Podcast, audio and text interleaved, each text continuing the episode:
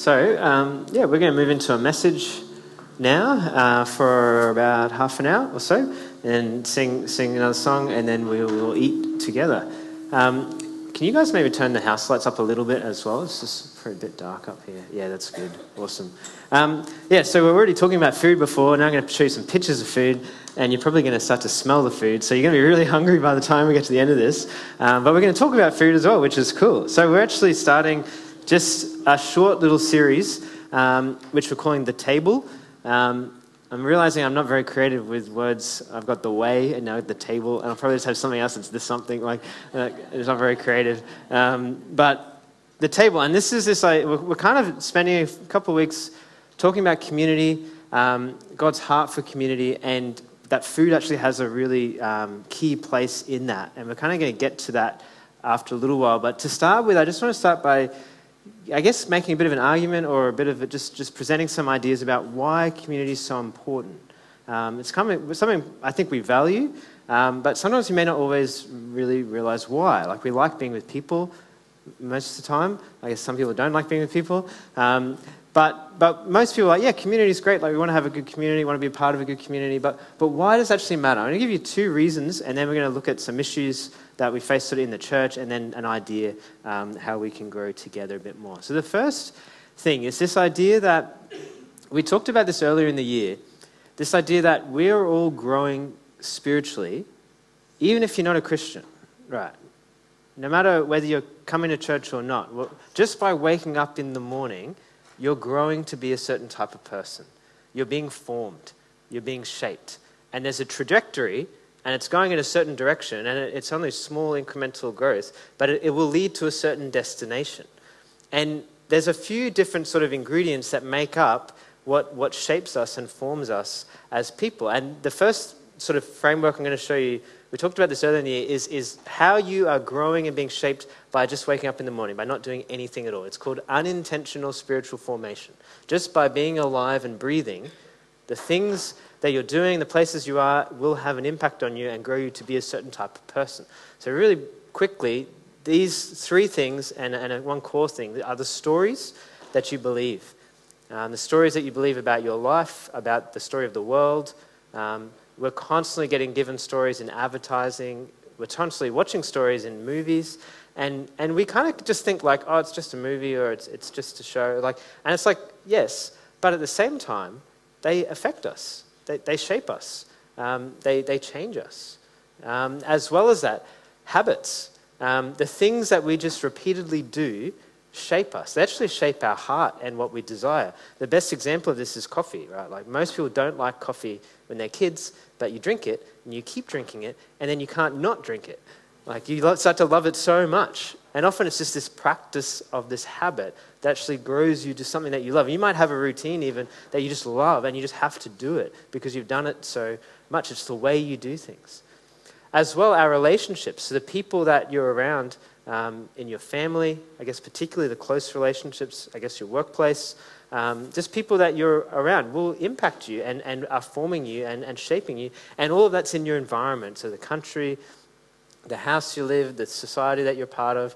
Um, as well, we have online environment as well. So you can sort of be here, but you can also be on the internet. And that's like another environment, and it, it shapes and forms you unintentionally. So what we want to do as followers of Jesus is say that we believe him, and we believe his way is the best, and that we are called to be like him. And that actually involves change. And sometimes we think that God will just zap us and we'll change, or we'll just learn enough stuff and we'll change. But, but actually, we tend to change slowly over time based on this framework. Therefore, what we do is say, how can we intentionally make sure that the person we're growing to become is the person we want to be, and ultimately is like Jesus? So we say, how do we intentionally structure our lives for our spiritual formation and growth? And the first one is we swap out just the stories and the things that come at us all the time with intentional teaching. We say, actually, we want our mind, we want our perspective on life to be informed by what we believe is the truth, which is what's in the scripture, which is the true story of the world. Actually, the story of what's actually going on in the world is reflected in the Bible, and actually that gives our origin, it gives our problem, it gives our issue. It's actually the way we start to view the world. So teaching is important. That's not just like this, but this might be podcast, this might be Bible reading, this might be study. Like, like we say, actually, we're going to intentionally think about what we believe through teaching.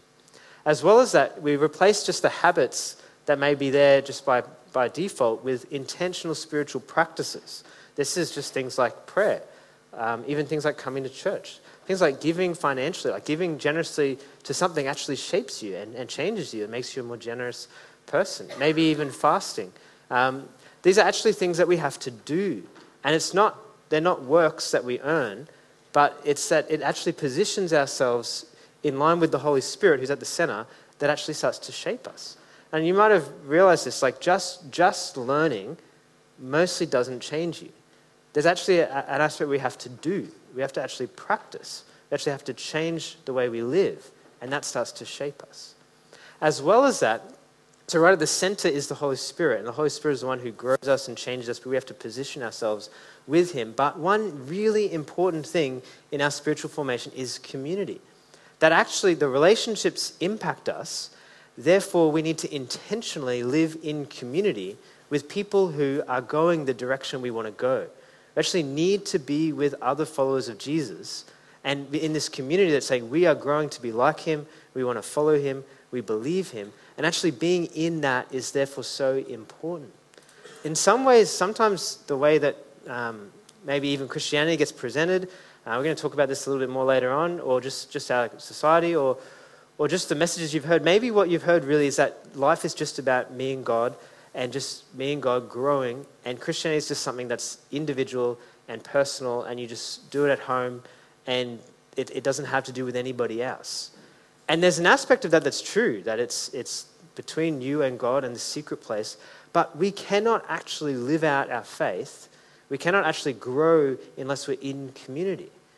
It, it, it, we need that. God has designed it like that, that we're actually to be together in a community that's centered around Jesus and growing together. So community is incredibly important for our individual spiritual formation. And again, it's not, it doesn't just mean all being in a room together, but actually being and doing life together. Actually having people who can speak into our lives and encourage us. We need that. We need people who can expose the stuff in ourselves that we don't even see. Then, then, and, and we can easily, when we're sort of in our own world, just have in really inflated views of ourselves. As soon as we come to a community or come to a small group or come to a difficult relationship, we realize where we're really at. And again, it's a gift that then we can work through it. So we need community for our personal spiritual formation. On top of that, though, God's desire is not for a whole lot of individuals who are just in a community about their individual spiritual formation. God actually desires a people. What he's actually wanting and what, where everything is heading towards is a people who are God's people, where he dwells with them. Scripture even talks about them being his bride, Jesus' bride. This is his collective community of people who follow and love him. I'm going to read out a few passages that, that talk about this. This is from Ephesians two nineteen.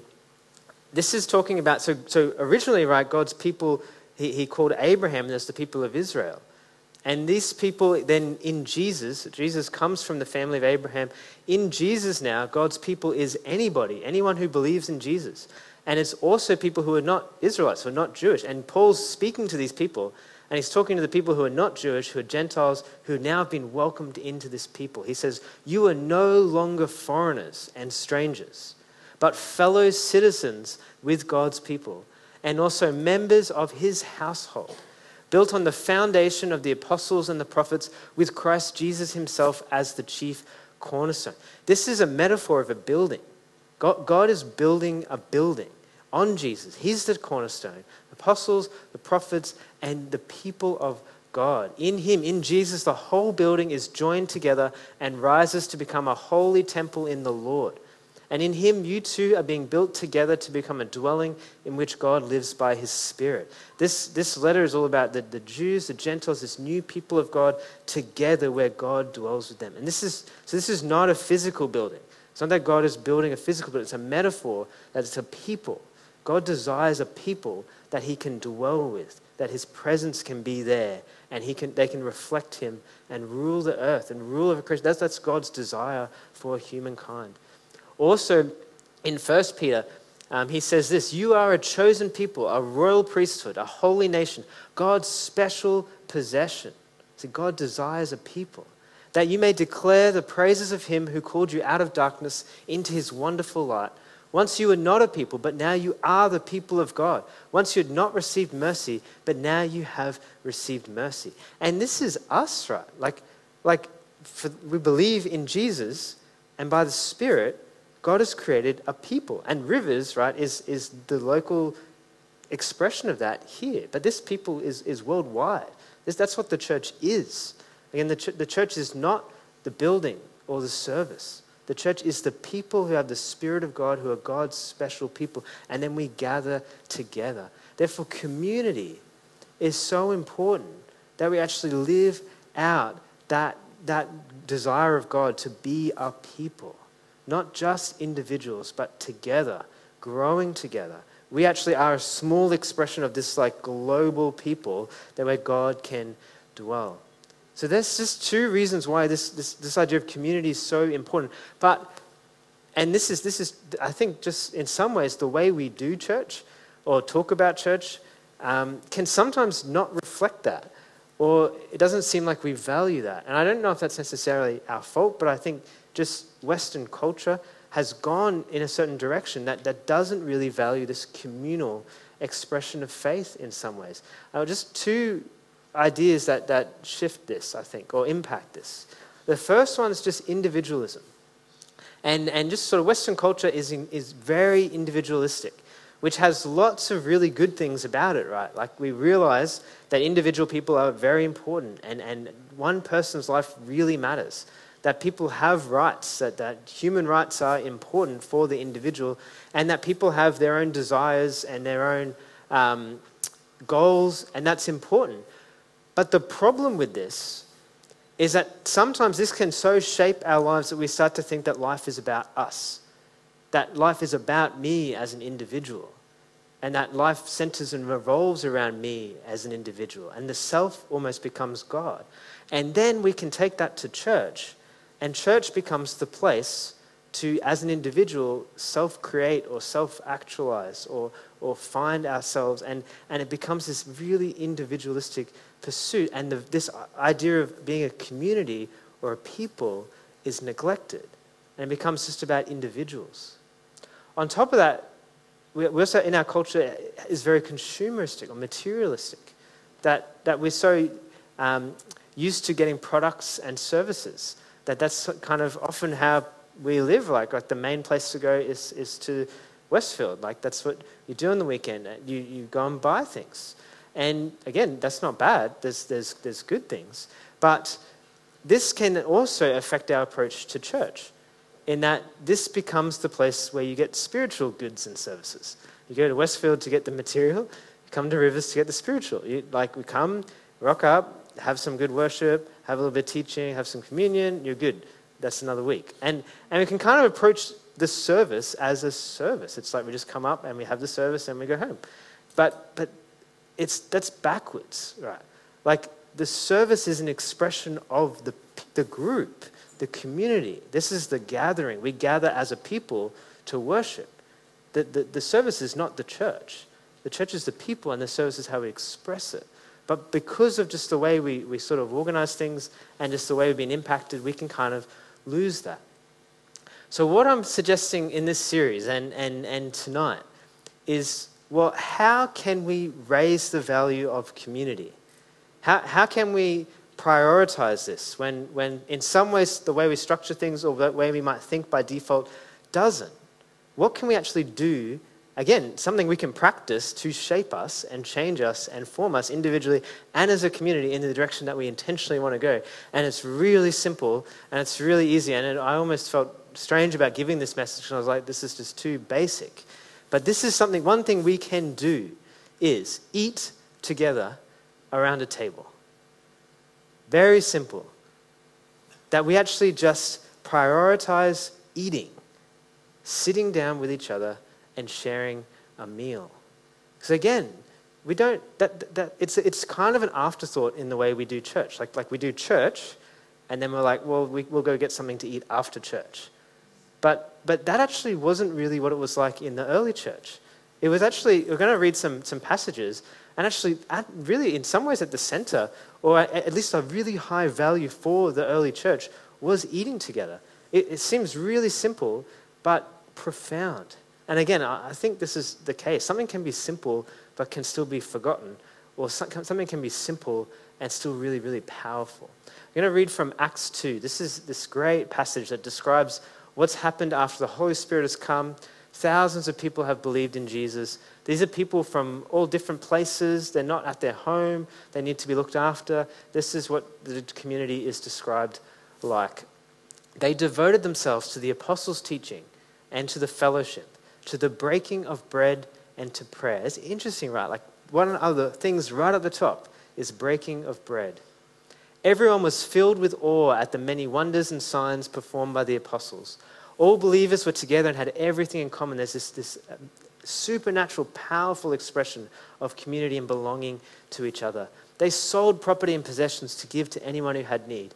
Every day they continued to meet together in the temple courts. They broke bread in their homes and ate together with glad and sincere hearts, praising God and enjoying the favor of all the people, and the Lord added to their number daily those who were being saved. This is a really profound, like dense little passage, like a few verses that just gives a snapshot of what the church was like there. And it's interesting. So Luke, Luke is writing this, and he mentions food like three times. Like there's so many things going on, but he makes a priority that says they were breaking bread. And then he says it again here, they broke bread in their homes and they ate together with glad and sincere hearts. He mentions it basically three times in this short passage. And it's, he's making a point, right? Like this was important for them. They would meet in each other's homes. They would share food together. And there was this, this powerful supernatural community. There were people gathered by the Spirit. On top of this, um, we look at some other letters in the New Testament, in, in First Corinthians. Um, there's a church and they've got all sorts of problems. And one of the problems is they're coming together to eat. And it seems like um, that's the main way they're meeting, that their church is actually around a meal. This is what Paul said. One verse in that passage is, "So then, my brothers and sisters, when you gather to eat, you should all eat together." The, the, the issue was that people were eating first, and other people, they were running out of food, and some people were getting drunk, and some people were getting excluded. There was all these problems. But the interesting kind of thing that we can like pull from it, though, is that they, the, the meal was actually really central to their gathering. Like when they gathered, they gathered to eat. And part of that was having communion or the Lord's Supper. Um, They, they would have prayed and, and, and worshipped and probably read scripture and stuff like that, but it wasn't necessarily in the context of like a building, but it was in the context of a home around a table sharing food. And that this is actually how it started. This was really important to them. As well as that, this seems to be a really high value for Jesus when we read the scripture and the, some of the gospels, particularly the Gospel of Luke.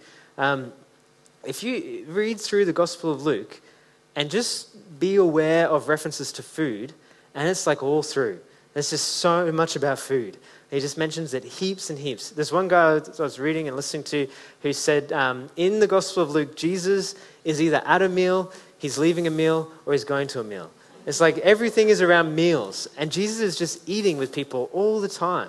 And the interesting thing is that this was such a high value for him. There's this passage in Luke where Jesus talks about himself. He says, "The Son of Man came eating and drinking. And you say, here is a glutton and a drunkard, a friend of tax collectors and sinners." Jesus is talking about the people who are like accusing him and pointing the finger at him. And he's, he's explaining what they are calling him. And the name that they're calling Jesus, right, is that he's like greedy, he eats too much food, and he drinks too much wine. And it's like, that's a really strange thing to accuse Jesus of, right? We probably wouldn't really think of him like that. But to get that accusation right, like he was eating with people, he was celebrating with people, he was he was drinking with people. Again, that accusation is wrong. Like he was definitely not going to excess at all, but he was eating a lot. He was sharing meals with people a lot. And this this was a high value for him, just sitting down at someone's house, eating, sharing life, growing together.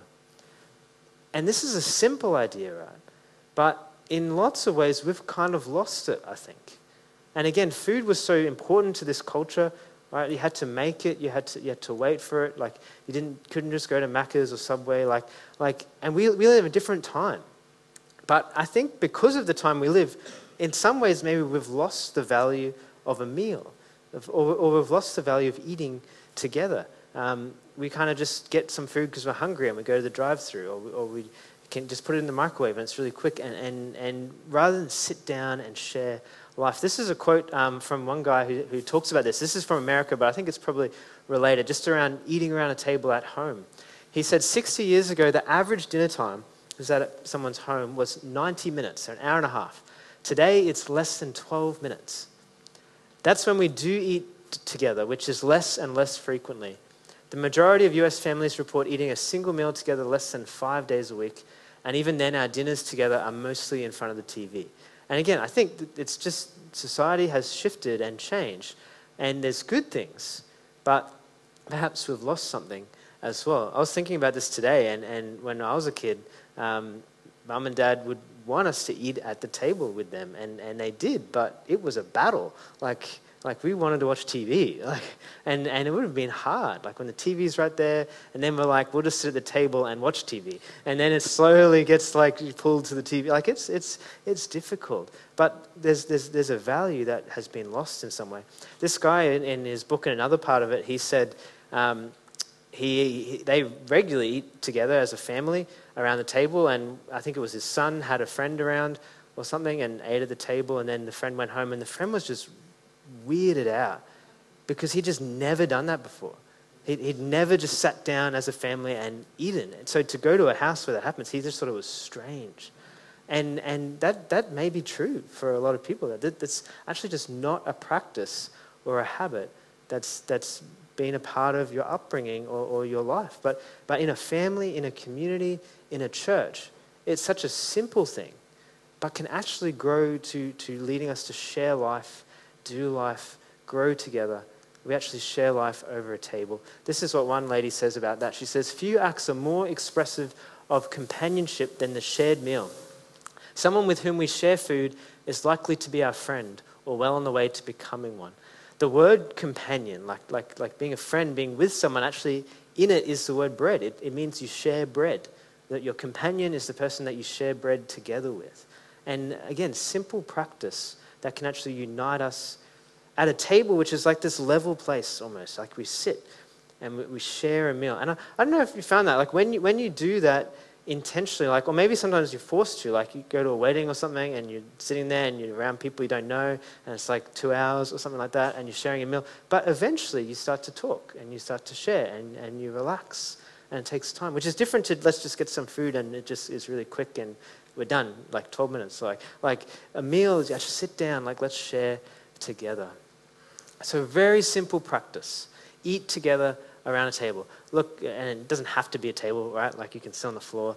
Like if we don't have enough table tonight, like you can take it somewhere. Like that's not the point, but eating and sharing together. I just want to give you some quick, a quick like pointers or ideas, or maybe just answer some questions that you might be having as you're thinking through this, and then we'll finish up in a sec. So first, first one is this. What we're talking about is actually hospitality. So hospitality is this idea of being welcoming, of creating space, of sharing with people, and which is different to an idea of entertaining.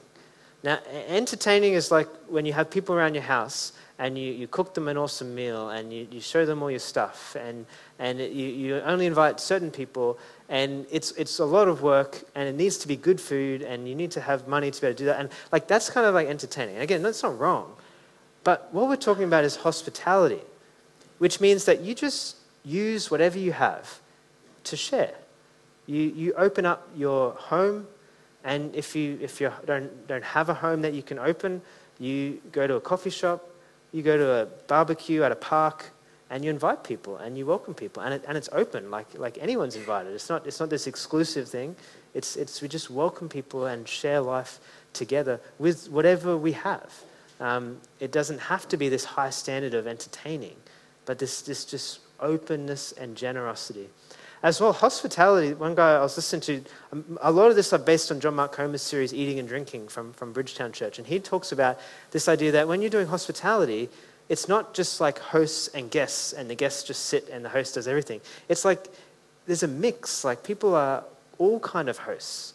Like you, you, you see things need to be done, you, you jump up and you do it. You, you share, like you wash up. Like, like everyone's kind of hosting and everyone's welcoming and everyone's contributing. And it's this, this hospitable community. As well as that, what we're talking about is not primarily about the food, but about being together. So again, we say, let's eat together, or eat a meal with somebody. Again, the expectation might be like, well, I don't know how to cook, or I'm not very good at cooking, or I don't have money to share food with people. Um, and, and we can sort of think all those ex excuses or reasons not to do it. But it's not primarily about the food. It's about being together. Our food, food is a vehicle to do this. I mentioned this this morning. I saw, Robin, that the story you told me um, last, last year about this. And Robin went to a church, and a lady invited her and a few others back to the house afterwards to share food. And the food that she provided was Vegemite sandwiches, and all Vegemite sandwiches with cheese. And it's like, you can, you can pick Vegemite sandwiches, Vegemite sandwiches with cheese. And it's like, and the awesome thing was, Robin said that that was awesome, because it's like, that's right. Like, it's not about the food. Like, most people would be like, I can't have people over my house. Like, all I've got is bread. But it's like, no, you can. It's not about the food. It's just about what you have, and just about sharing and about welcoming. And, and it, almost like if, if the food's not this like amazing, wonderful food, it almost make, makes sure the value stays that it's actually about being together. It's not about the food. Again, good food is good, um, but, but it's not the main point. And lastly, to practice eating together, what we're talking about is different ages and life stages together.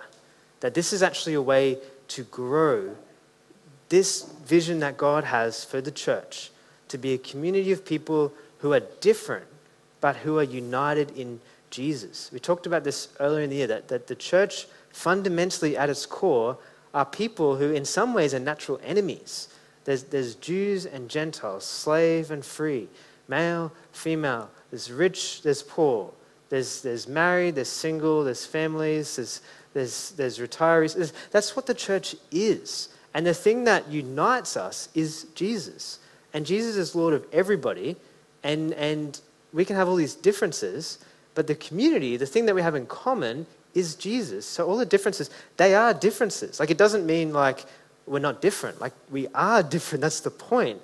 But we get along and we love each other because we agree on Jesus, because we're together in Jesus. And it's almost like the bigger those other differences are, if we're united, it shows that it's about Jesus. Like, it's, it's not about that we like the same music, or we dress the same way, or we're the same age. That's not the, the fundamental part of the community. The fundamental part of the community is Jesus. And actually, supernaturally, the Spirit of God in us, that we actually have fellowship because Jesus is in each of us and we are his people.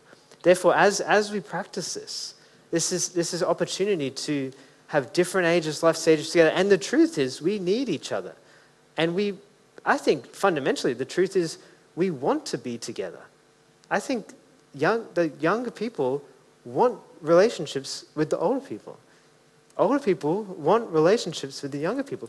Married with kids want relationships with single people and want their kids to have relationships with single people. Single people, I don't know if they do want, but, but may, may want to be with and connected to families and have and to get to hang out with kids and get to support kids and and like like I think actually we want to be together, but when we're different we sort of think, well, I don't know, maybe it's maybe it's maybe they don't want it or not, and and it's it's hard. But actually we have an opportunity to to have differences together, united, and actually get the value of that, the wisdom of those who have gone before, the energy and the, and the, the fresh insight of the young, the experience of, of and the, the, the joy of kids and families, and the time and the freedom of singles. Like, there's so many different things that together have so much power and potential to, to, to have this awesome community.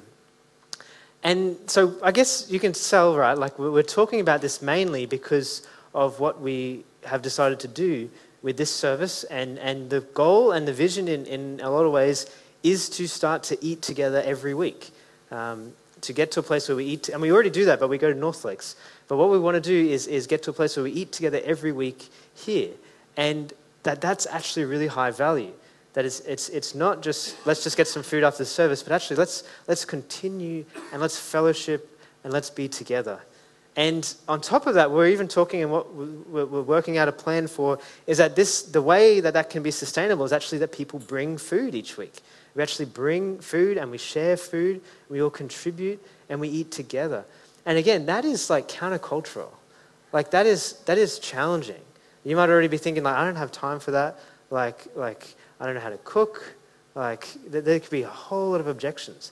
But I think we have an opportunity to do something countercultural, to actually do something different, to actually be particularly a community of young adults who eat together and contribute and share life together every week. Like that's countercultural and that's powerful. Um, and, and to be a community that's multi-generational and different people shared, sharing life together, that's powerful, that's countercultural. Like that, that is an example to the world even of what's possible in Jesus. So, so a lot of this is around that vision, but at the same time, and I know there's lots of you guys here who are not, not from Rivers as well, and just from this, this, this, for this week, something that you could do, and you may already be doing this, which is awesome, is just someone in your church, someone in your family, in church family, invite them for a meal. Like invite them out to coffee, invite them around your house, but just sit down at a table with somebody and share life together. Grow this practice. This value of just sitting at a table and eating with somebody else.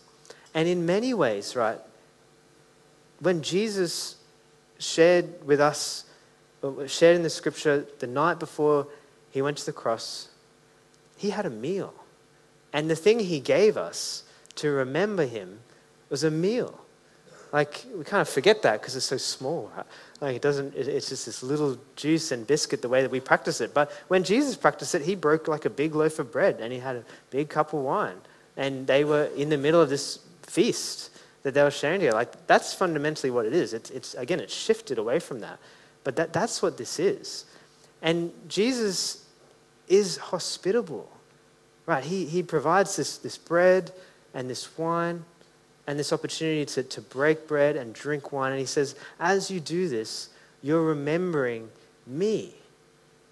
And he said that the bread is his body and that the wine is his blood. Jesus is being the host. And again, at that, that meal, Jesus, as the host, got down and washed their feet and showed this act of love and humility and generosity. And Jesus, in many ways, is so hospitable. God is so hospitable that he adopts us into his family, that he welcomes us as strangers and enemies, and he loves us. And, and as we practice that, we reflect his heart and we reflect him. But even more than that, Jesus in many ways in, in, this, this, in communion, which we're going to take in a moment, Jesus is saying that he is the meal. He's saying that eat of me. He gives himself. That's how hospitable and generous he is. He gives himself. He is the bread of life.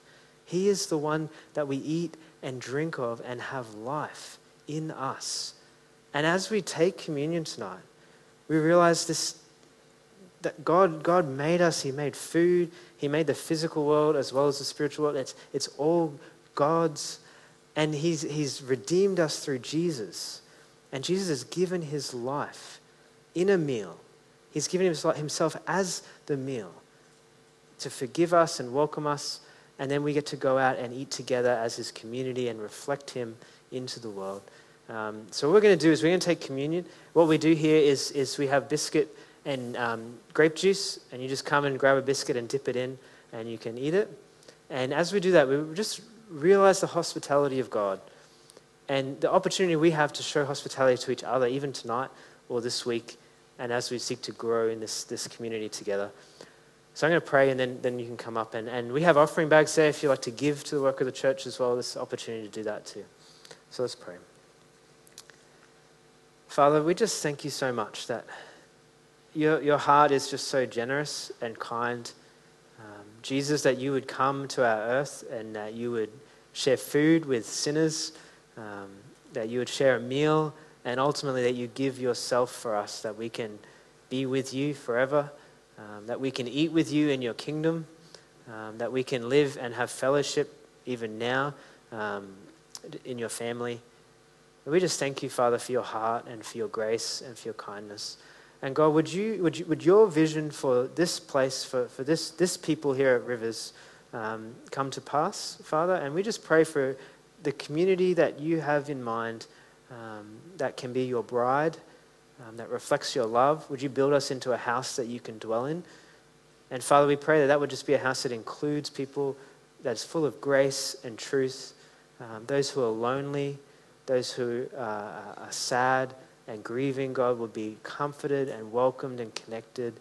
And Father, we just pray that, yeah, I guess the, the, the individualistic, consumeristic sort of push um, that we get pulled towards, God, would that be broken? And would there be just this fresh vitality and life of hospitality and community and food and fellowship and joy in your presence? Uh, so we just pray that you would do that um, in this place, God, um, just in the other churches in this region, um, just in each of our lives, in our families, in our homes. We just pray this in your name. Amen.